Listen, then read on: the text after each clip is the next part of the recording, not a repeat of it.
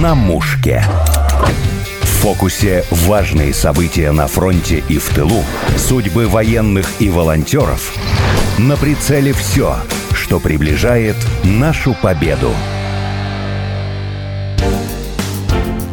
Добрый день. Сегодня поговорим о том, как спастись при пожаре в мирной обстановке и во время обстрелов. У нас в гостях добрые знакомые. Территория безопасности проекта «Ангел», учредитель проекта и военный медик Людмила Гришина. Людмила Владимировна, вас рада видеть. Здравствуйте. Мы очень рады к вам приехать. Я уже сегодня Николаю говорила, что мы сюда приезжаем как к себе домой. Очень добрая, такая благоприятная обстановка, и приятно с вами общаться, Александра. Спасибо. И инструктор территории безопасности проекта «Ангел», командир отделения пожарно-спасательной части Николай Майоров. Николай Валерьевич, будем знакомы. Добрый день, очень приятно, рад знакомству. Людмила Владимировна, начнем с ваших курсов по пожарной безопасности. Расскажите для начала, для кого проводите, с какой частотой? Исходя из названия проекта «Территория безопасности», мы этим хотели показать, что основное для нас все-таки научить людей и показать им, как можно жить в безопасной среде. Мы находимся сейчас в таком социуме, когда человек, уходя утром на работу, он не может быть на 100% уверен, что он вернется в целости и сохранности домой. То есть он может попасть в ДТП, в аварию, что-то может случиться на работе, на производстве, мало ли.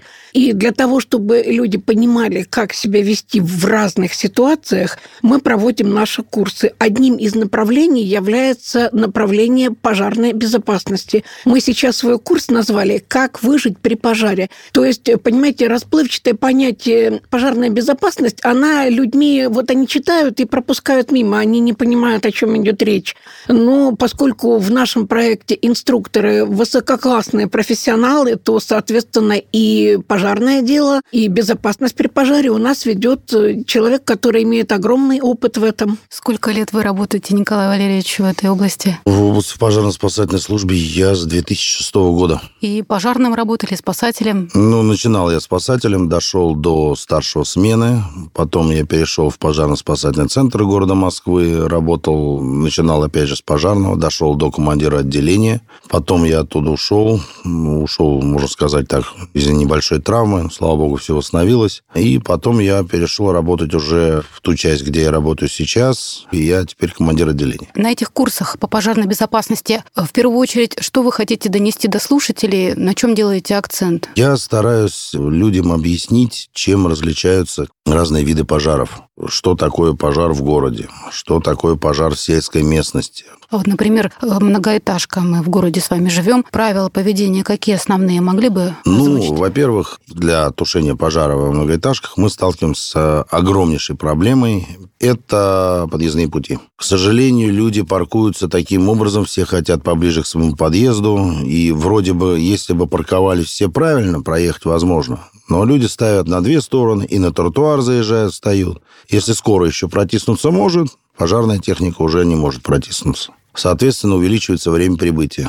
То есть бывает, что метров по 100, по 200 ребята идут пешком, проводят разведку, другая машина тянет линию. Это все время, это лишнее время. Плюс ко всему, это этажность застроек. Сейчас у нас, к сожалению, стало модно строить высокоэтажные дома выше 20 этажа и тому подобное. И здесь мы опять сталкиваемся с огромной проблемой. Автолестницы, голенчатые подъемники в Москве, самые распространенные, это 52 метра. Делим примерно на 3, мы получаем где-то 17 этаж. А как быть, если вы езжаете на пожар, где, допустим, 25-й и пешочком. Выше? Пешком. Других вариантов нет. Есть лестница, которая и 110-метровые подъемники, но его вес и размеры не позволят ему ездить спокойно по жилым застройкам. Такие подъемники есть, их не одна, точно знаю, что единиц, по-моему, 2 или 3 в Москве, но у них есть свои маршруты передвижения из-за их веса, их габаритов. А сейчас, опять же, мы даже упираемся в то, что машина приезжает,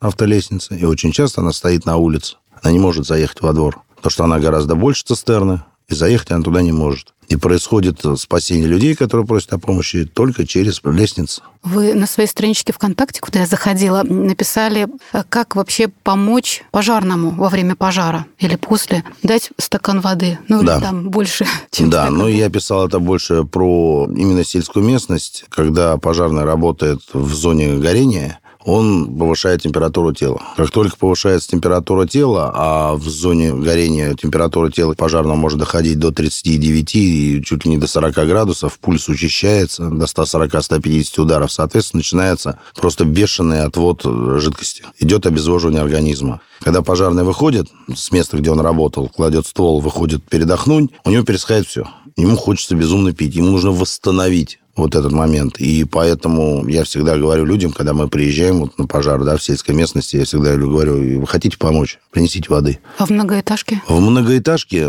здесь, наверное, скорее всего, просто не мешать. Вот не толпиться, не мешать, это самая огромная будет помощь. И не лезть самим. А, кстати, вот это одни из ошибок, которые совершают, наверное, жители, кто находится рядом. Я вам скажу так, что крайне редко, когда кто-то пытается там что-то сделать сам и туда рвануть, чаще всего просто это стоит толпа, она глазеет и тому подобное. Снимает телефоны. Да, снимает на телефоны. Очень много видео, допустим, как снимают, что вот, да, они приехали, да, пожарные без воды, да, они не тушат. Я хочу немножко развеять этот миф. По всем приказам, по всем инструкциям, пожарная техника не может передвигаться без воды. Нам это делать запрещено категорически. Как это происходит? После пожара пустая автоцистерна докладывает, что она следует в подразделение через заправку цистерны водой. И только после того, как я доложу своему диспетчеру, что заправку воды произвел, к выезду готов. Только после этого эта машина будет уже считаться выездной. И следуем в часть мы уже с заправленной водой. То есть мы обязаны заправиться на ближайшем водоисточнике, будь это открытый водоем или это пожарный гидрант. Почему люди считают, что мы приехали без воды? Цистерна пожарная, самая распространенная, это от 2,5 тонн до 5 тонн. При работе двух стволов на пожаре воды хватит минут на 5-6. Человек пришел через 5-6 минут, через 10, и увидел, что пожарные сидят. И они не тушат. О, да они приехали без воды. Нет, у нас вода закончилась. Мы ждем доп-силы, которые придут и сейчас начнут подпитывать нашу машину. Либо машина может уехать на водоисточник заправляться. Просто человек в этот момент снимает и говорит, что вот, пожарные, как всегда, без воды. Это огромное заблуждение, это неправильно. Я хотела, знаете, о чем поговорить? О том, как происходят пожары после артобстрелов или, может быть, попадания бомбы. Людмила Владимировна не один год воевала, вытаскивала людей из-под завалов. Наверняка вы были и на пожарах. Расскажите личный опыт, как спасались, как спасали людей, как люди ведут себя вот во время такой страшной обстановки. Люди ведут себя непредсказуемо. Вот один из примеров очень яркий. Я всегда его привожу на своих курсах. В самом начале, в июне месяце, когда только-только начинались еще боевые действия, мирные люди еще, как бы цинично это ни звучало, они не привыкли к тому, что их будут обстреливать. Однажды над нашим расположением летал беспилотник. Тогда, 10 лет назад, беспилотник это была очень большая редкость, еще совсем не то, что сейчас. И мы увидели, что над нами летает, и мы поняли, что мы обнаружены, скоро нас обстреляют. Они промахнулись буквально на 500 метров, попали не на наше расположение, хотя мы уже все были в бомбоубежище. Перелетело через нас на жилой массив. Жилой массив накрыли градами. Мы, естественно, сели в машины, объехали и подъехали к этому поселку. Уже довольно темно было, вечер. Дома горят, потому что град, он не только разрушает, где-то провода перебили, где-то начало что-то гореть. У кого-то, может, в летней кухне там печка горела, кухню разбили, начало все гореть. И когда мы туда подъезжаем к дому, который горит, и стоит хозяин, и я спрашиваю, скажите, пожалуйста, ваш адрес, где вы находитесь? Вот у меня рация, я сейчас вызову пожарных, спасателей и скорую помощь. Человек смотрит на меня, знаете, есть такое понятие «белые глаза». Вот я такое состояние у людей видела. Он не понимает, о чем я его спрасываю. Он вообще в прострации находится.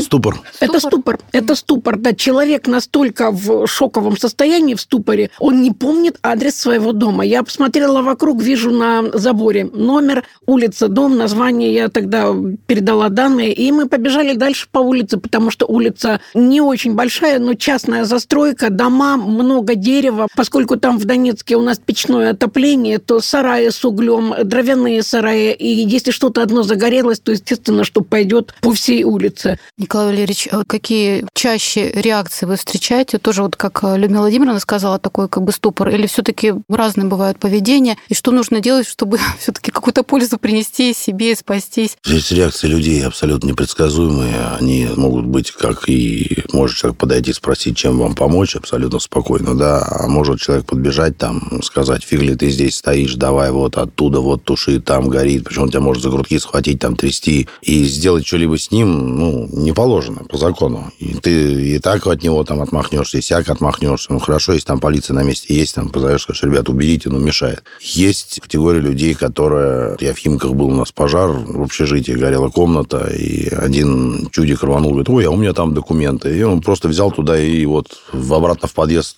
побежал. Ну, хорошо, там у нас спасатель рванул за ним, поймал, говорит, какие документы, ты сейчас там заляжешь, ты ничего не найдешь, ты ничего не увидишь. Еще вот этот угарный газ. Да, и я всегда сейчас, когда на курсах рассказываю, да, про те же дым, про опасный фактор пожара, это температуру, возьмем самое то, что для человека страшно, это дым, это продукты горения.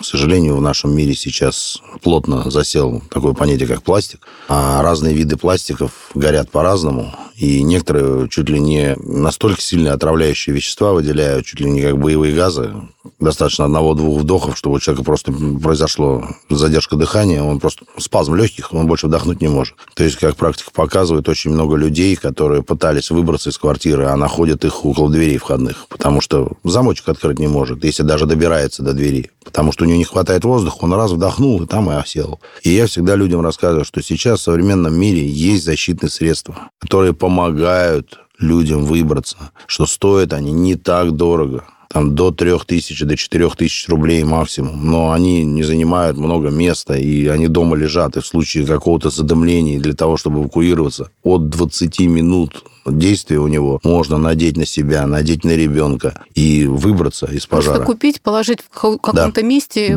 может быть, потренироваться до этого, чтобы тоже в состоянии паники правильно... Да, для того, чтобы потренироваться, вот, говорю, опять же, я на курсах стараюсь показывать людям, как ими пользоваться. Провожу просто эксперимент, так называемый. Спрашиваю, говорю, ну вот вы все живете в своих квартирах, кто-то живет там 10, кто-то 20 лет. Я говорю, давайте я с вами сейчас поспорю, что во время задымления вы не выйдете из своей квартиры. Ну как так-то? Ну я же всю жизнь живу. Я говорю, нет, вы не выйдете. Я провожу эксперимент, я ставлю человека просто вот перед дверью в 10 метрах по прямой. Просто один раз его поверну вокруг своей оси, одеваю на него этот типа противогаза, ну, заклеенный с малярным скотчем специально, он создает такую как дымку перед глазами. Я говорю, иди.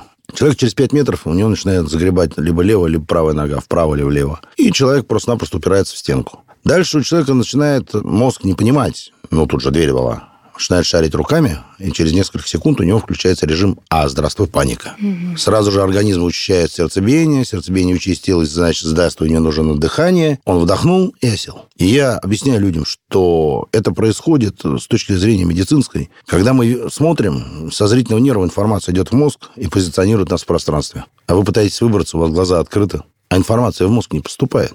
И мозг начинает жить так, как хочет он. Он может чуть правее забрать ногой, а вы даже этого не заметите. Вы будете идти как будто прямо, вы упрете в стенку. И я рассказываю, что нужно делать для того, чтобы ходить так, как это нужно, чтобы работала память, а не мозг. Людмила Владимировна, вы курсы по пожарной безопасности как давно проводите? И вообще какая-то реакция есть от людей, от слушателей? Самым первым курсом, которым мы начинали свой проект, это была пожарная безопасность, совмещенная с чрезвычайными ситуациями. Но потом мы их разделили, поскольку очень большой объем, и у нас достаточно инструкторов по этим вопросам и по пожарной безопасности, и по чрезвычайным ситуациям. Проводим по мере комплектования групп, но где-то раз в 3 месяца люди набираются. Хочется людям объяснить и донести до них, что это нужно им. Кроме теоретической части, мы один раз уже выезжали на полигон, когда Николай Валерьевич привез полную машину, начиная с его боевки, когда курсанты на себя одевали обмундирование, баллоны. Мы задымляли небольшое помещение специальным дымом, вот, который используется на дискотеке. Он безвредный, но, тем не менее, он создает иллюзию дыма. И все курсанты проходили через вот это помещение задымленное. Задача была найти выход. Тушили пожары, работали с разными вот режущими инструментами. Гидравлический аварийно-спасательный инструмент. Это очень интересно и полезно. Я понимаю, что этих инструментов у людей не будет. И я всегда говорю, что если у человека есть знания, знания, то у него не будет паники. У него в нужный момент, даже если он год, два, три назад прошел эти курсы, попав в такую ситуацию, у него включится память, и те знания, которые где-то там были заархивированы, они выстрелят, и он поймет, он вспомнит, что ему рассказывали и как себя вести. Даже когда мы на курсах показываем видеоролик, очень интересный, кстати, сколько минут нужно для того, чтобы примерно вот такая комната загорелась, как повышается температура, как происходит задымление, и очень хорошо видно, что дым поднимается вверх, а внизу чистый воздух. И если понять и сообразить, что пока ты еще вот стоишь, ты можешь надышаться ползком, да, ползком к двери. Люди почему-то считают, что ну что там пожар? Нет, не коснется. Ну, есть пожарная охрана. Она же приедет, поможет. И название само, допустим, пожарная безопасность, почему-то у людей ассоциировалось, что это нормативы, приказы и тому подобное. Да, какие-то документы, которые их не касаются. Которые вот для пожарной инспекции, вот что они будут требовать. И если даже взять статистику сейчас с Нового года, с января месяца, не так давно у нас горел склад в Обухово, более 8000 квадратных метров. У нас горела подстанция электро. У нас сейчас в области участились очень сильно жилой сектор горения. Это морозы. Из-за того, что происходит авария в системе ЖКХ, у людей нет света, нет тепла. Люди начинают обогреваться всем, чем угодно. Нет отопления, есть электричество, значит, мы включаем целую кучу обогревателей. Никто не думает о том, что мы перегружаем электросети. Да, что касается техники, какая используется при чрезвычайных ситуациях, при тушении пожара, может быть, в зоне СВО, вот в пожарно-спасательном таком плане? В зоне СВО, значит, используется точно такая же техника, как и в любом городе, и в Москве, и в Петербурге, и в других городах России. То есть это все то же самое. Это автоцистерны разного объема. Это, естественно, живая сила. То есть это бойцы. Единственное, чтобы, например, я бы ввел, это было бы очень хорошо, это если бы в пожарных частях, в каждом карауле, особенно в ДНР, в ЛНР, обучить людей на профессию оператора беспилотного летательного аппарата. К сожалению, как показывает практика, мы смотрим новости, мы видим, что вот произошло обрушение, и прибыли спецслужбы, произошел повторный обстрел этого района, погибли врачи, погибли пожарные. Ведь можно же провести разведку с воздуха. Можно остановиться на соседних улицах, запустить беспилотник, провести разведку данного завала. А может быть, там пожарные не нужны, может быть, там не горит. Значит, там должны работать только спасатели, медики. И это займет, да, время, но будет, если повторный прилет туда, то, соответственно, и там никто не пострадает из спецслужб. Потому что они же как-то все-таки ждут, что туда спецслужбы прибудут. Значит, они либо выжидают время, либо где-то также висит птичка, которая это все корректирует. И эту же птичку можно заметить опять тоже так же с воздуха. Ты с земли ее не заметишь. А что-то делается уже в этом направлении? Вы как вот идею эту озвучили? Идея сейчас это разрабатывается. Мы сейчас пытаемся сделать курс для операторов, которые готовятся для военных, объяснить им, как необходимо проводить разведку зоны ЧС именно вот в гражданской ситуации. Вполне возможно и вполне вероятно, допустим, что к тем же военным могут обратиться к гражданским ЧС с просьбой помочь. Но боец, который обучен именно военному, он не будет понимать, я вот вижу завал, а что мне с ним делать? А как мне передвигаться в районе завала, если там пожар? Ему нельзя попасть в дым, беспилотник сразу упадет, потому что это горячие нисходящие потоки воздуха, и ему там не на что опираться, это разряженный воздух. Ему нужно остерегаться дыма, значит, ему нужно проводить разведку, учитывая розу ветров, куда направляется дым. То же самое, вот если взять основное наше направление, это тактическая медицина, здесь тоже меняется у нас немножко программа с учетом этих же беспилотников. Но в связи с таким большим количеством беспилотной авиации поменялась несколько работа, тактика медика на поле боя. Эвакуация, когда над тобой летает птичка, становится довольно сложной. Сначала нужно тоже провести своего рода разведку, понять, есть ли над нами беспилотники противника или их нет. Вот эта часть, она будет входить в основной базовый курс, но только для тех, кто уже прошел тактическую медицину, то есть кому не нужно будет тратить время на все то, что чему мы обучаем, уже им жгуты, бинты, перевязку показывать не надо, а именно этапы эвакуации эвакуации и то, как это видно сверху, и как мы можем противодействовать, находясь на земле. У нас в коллективе есть очень хороший инструктор, человек, который... Эта женщина, она сама собирает, сама конструирует, сама их испытывает, беспилотники, соответственно, обучает людей. Будем вместе стараться разрабатывать новую программу и внедрять ее дальше вот в этом году планируем. Еще у нас есть большой запрос от людей на курсы или лекции по террористической безопасности. Такие лекции мы уже проводили в течение 2 лет, и сейчас мы пытаемся их немножечко доработать с учетом современных реалий. Очень часто к нам приезжает Алексей Ведьмин, он ведет 2 курса. Один называется «Выживание при артобстреле». Сейчас это очень актуально, мы видим, что происходит в Белгороде. И еще у него есть более специализированный курс «Арт-разведка». На него обычно приходят те, кому действительно это интересно, либо ребята, которые понимают, что рано или поздно они попадут в зону боевых действий, и эти знания лишними не будут. И еще у нас есть очень интересный курс, называется «Основы РХБЗ» – радиационная, химическая и биологическая защита. Почему-то люди, когда речь идет об РХБЗ, у них возникает, знаете, такая ассоциация плащ УЗК и... Противогаз? ГП-7, гражданский противогаз 7.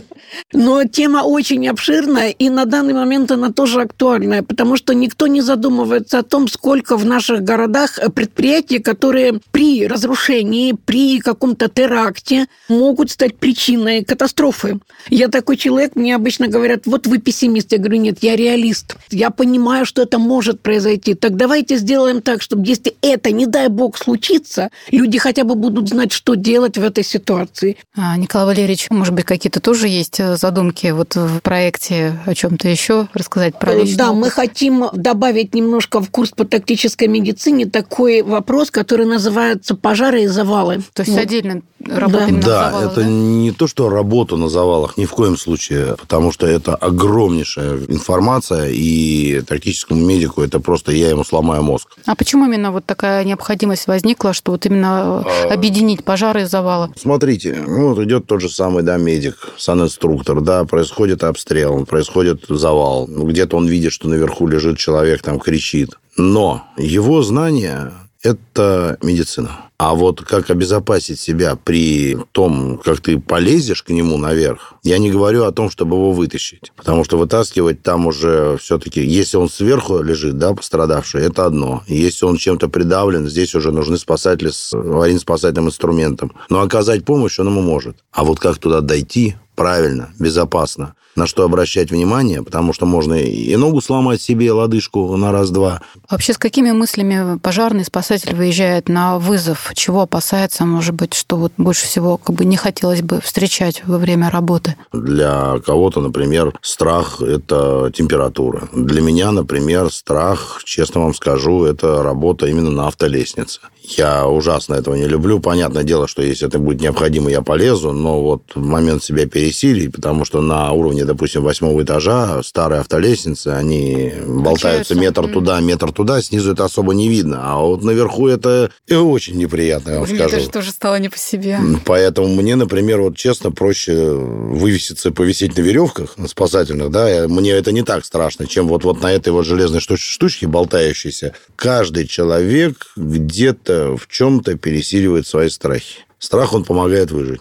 По молодости, по молодости глаза горят, все, ты бежишь, несешься, и какая там техника безопасности? Там старики тебя хватают за шкирку и говорят, ты куда? А подумать. Поэтому есть очень хорошая поговорка. В свое время, не поговорка даже, а мне очень понравились слова моего бывшего начальника отряда, где я работал. У пожарных гибнут и калечатся либо молодые совсем, либо совсем опытные. Молодые по незнанию, опытные по тому, что никогда ничего не было и сейчас не будет. А вот среднячок, вот они лучше всего. Еще думают о том, что надо подумать о себе. Однажды после одного из пожаров Николай прислал фотографию, когда их сфотографировали именно в тот момент, когда они только вышли из огня. Они сняли маски, и когда я на них посмотрела и говорю, Коля, я такие глаза, как у вас, я видела у ребят, когда мы выходили из боя. На что мне Коля ответил, это тоже война. Это наша война, только враг другой. Так что, товарищи, не расслабляемся, идем учиться на курсы постепенно. Да, приходите на курсы, потому что все, чему мы учим, лучше оно не пригодится. Но если, не дай бог, вы попадете в какую-то ситуацию, и потом вы вспомните, что вас этому учили, у вас есть большие шансы остаться в живых. Напомню, что в студии были учредитель проекта «Территория безопасности», проект «Ангел» и военный медик Людмила Гришина и командир отделения пожарно-спасательной части, инструктор этого проекта Николай Майоров и ведущая Александра Полякова. Спасибо. На мушке.